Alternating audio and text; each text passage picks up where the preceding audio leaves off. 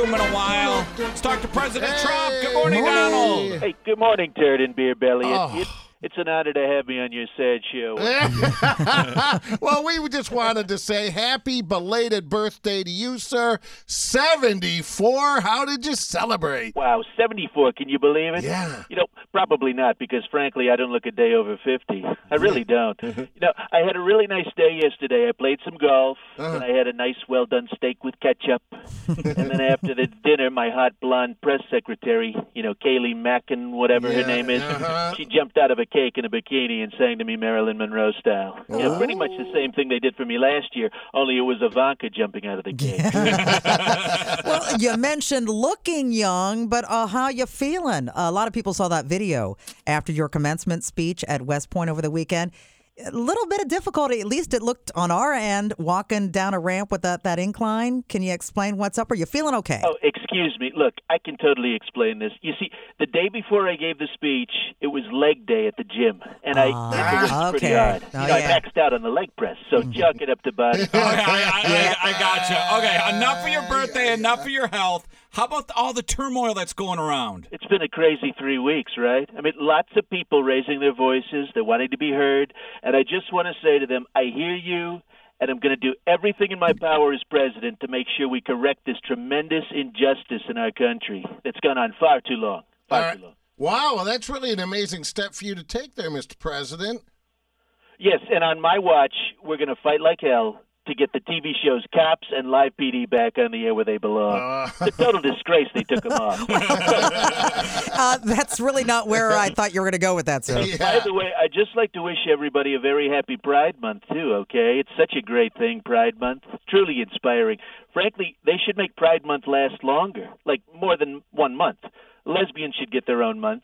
And then the lipstick lesbians should get like three months because I never get tired of watching them. Believe me. I, I got to mention a Wall Street Journal poll found 80% of Americans feel things are getting out of control. What do you think? Well, if by things you mean Amy Schumer's three chins on our new Food Network show, then yes, I absolutely agree. and look, I don't want to say Schumer has a problem, but on the last episode, she actually deep fried and ate her Fitbit. Did you see that? Oh. yeah, but, sir, 80%, that's a lot of people who aren't happy with things Look, right the now. lamestream media puts up fake polls, guys. Fake polls. Yeah. And you know how I know it's a fake poll? Because it smells fishy. Fishy, like I'm standing next to the cast of The View, okay?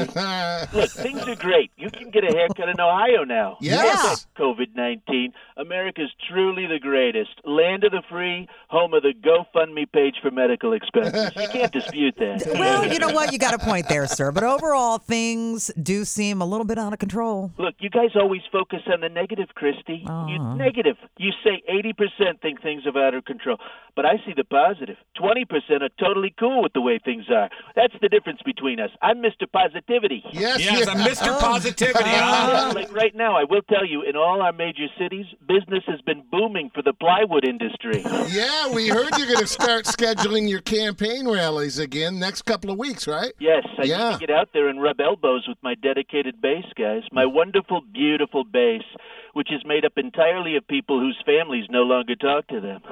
And let me tell you, I'm not worried about Corona, okay? I am basically treating COVID 19 like my first three wives and ignoring it, okay? Okay. But I can't wait to get out there. I mean, just to make people feel at ease, we're actually going to have Dr. Fauci come out to the rallies with me. Oh. He's going to personally take everybody's temperature as they walk in, and then after the national anthem, they're going to crowd surf him around like he's a little inflatable beach ball. It's going to be great. that is a sight. Okay. All right. So finally, sir, uh, we recently saw where Ben and Created a brand new anti-Trump ice cream flavor called uh, Pecan Resist. Uh, is there anything that you'd like to say about Can that? you believe this? First of all, and maybe second of all, too, what the hell kind of stupid name is that for an ice cream? Pecan resist? Pecan, you come up with something that doesn't completely suck and is actually a mm-hmm. little clever. Mm-hmm. Come on, forget Ben and Jerry's. Real Americans don't want ice cream made by hippies, okay? Mm-hmm. they want it from someone who will make ice cream great again. Are, are you saying The- Yes, I am saying that. I'm launching my very own award winning line of Trump ice cream made from milk from the finest American cows. No cows from China, okay, which is what Joe Biden wants. And we'll have the greatest flavors, guys, like Donald J. Truffle, Covfefe and cream. Instead of rocky road, we'll have tremendously smooth and perfect road. and and then of course my favorite flavor, the Kellyanne Con way too much cookie dough. Oh, you're gonna love Trump ice cream. You really will. Oh, thank you, Mr. President. Later, dorking idiot.